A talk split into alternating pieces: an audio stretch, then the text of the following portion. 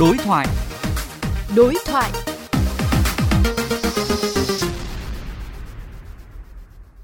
Thưa quý vị, sau khi thực hiện cao điểm đảm bảo trật tự an toàn giao thông từ đầu năm, lực lượng cảnh sát giao thông trên toàn quốc đã xử lý hơn 27.000 trường hợp vi phạm nồng độ cồn. Trong đó riêng 7 ngày Tết xử lý 7.700 trường hợp vi phạm, tăng 600% so với Tết năm trước. Hiệu quả của chiến dịch kiểm soát nồng độ cồn thể hiện rõ nhất ở số lượng bệnh nhân bị tai nạn giao thông liên quan đến rượu bia giảm đáng kể. Phóng viên Hải Hà có cuộc trao đổi với tiến sĩ bác sĩ Đỗ Mạnh Hùng, trưởng khoa kế hoạch và tổng hợp Bệnh viện Hữu nghị Việt Đức về nội dung này. Thưa ông, xin ông cho biết số liệu về số ca tử vong chấn thương do tai nạn giao thông mà người điều khiển có sử dụng rượu bia trong cái dịp Tết à, Nguyên đán 2013.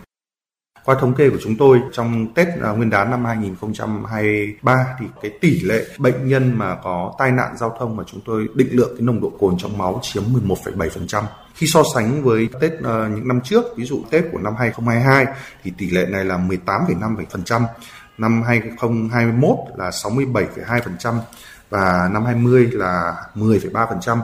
Như vậy khi so sánh thì Tết của Nguyên đán năm 2023 thì tỷ lệ người tham gia giao thông mà có uống rượu bia là giảm hẳn dẫn đến thì cái tỷ lệ bệnh nhân tử vong hoặc nặng xin về do cũng có ờ, yếu tố về uống rượu bia cũng thấp hơn so với các năm khác. Đặc biệt là trong năm 2022 thì tổng những bệnh nhân nặng tử vong do nguyên nhân tai nạn giao thông của chúng tôi chỉ có 27 ca, trong khi à, năm 2019 là 34 ca. Đa phần những bệnh nhân đến bệnh viện Đức là những bệnh nhân rất nặng và à, theo ông có cần tiếp tục duy trì những à, tuần tra kiểm soát xử lý những cái người vi phạm về nồng độ cồn trong thời gian tới hay không? Người vi phạm về nồng độ cồn trong thời gian tới hay không ạ? Thì năm 2019 thì cái tỷ lệ tử vong của bệnh nhân trên tai nạn giao thông là 3,5 tuy nhiên đến năm 2022 thì giảm xuống còn có 1,2 như vậy là chúng ta tại đây có một cái xu thế là giảm rất là rõ rệt.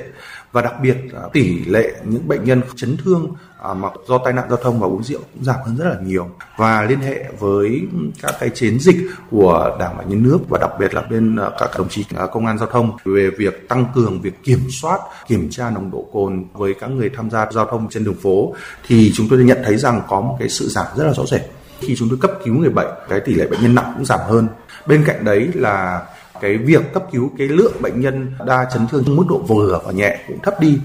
rõ ràng với các cái tỷ lệ người bệnh mà bị chấn thương nói chung đã giảm như vậy thì sẽ góp phần làm giảm các cái gánh nặng cho bản thân cả gia đình của người bệnh, bản thân với những cái di chứng của người bệnh và cái gánh nặng đối với xã hội. Do vậy chúng tôi thấy rằng việc tích cực trong cái công tác kiểm soát của các đồng chí công an cảnh sát giao thông đã góp phần rất là rõ rệt trong công việc nâng cao cái ý thức của người dân, giảm thiểu tỷ lệ những người bệnh mà tham gia giao thông uống rượu bia chúng tôi thấy rằng là rất là khuyến khích là cái việc chúng ta phải duy trì nhiều hơn nữa các cái hình thức khác nhau và một trong những cái hình thức là kiểm soát nồng độ cồn trên đường phố để từ đó góp phần giảm thiểu cái tỷ lệ người bệnh chấn thương cho người dân một một cái cuộc sống yên bình hơn. Vâng, à, xin cảm ơn ông.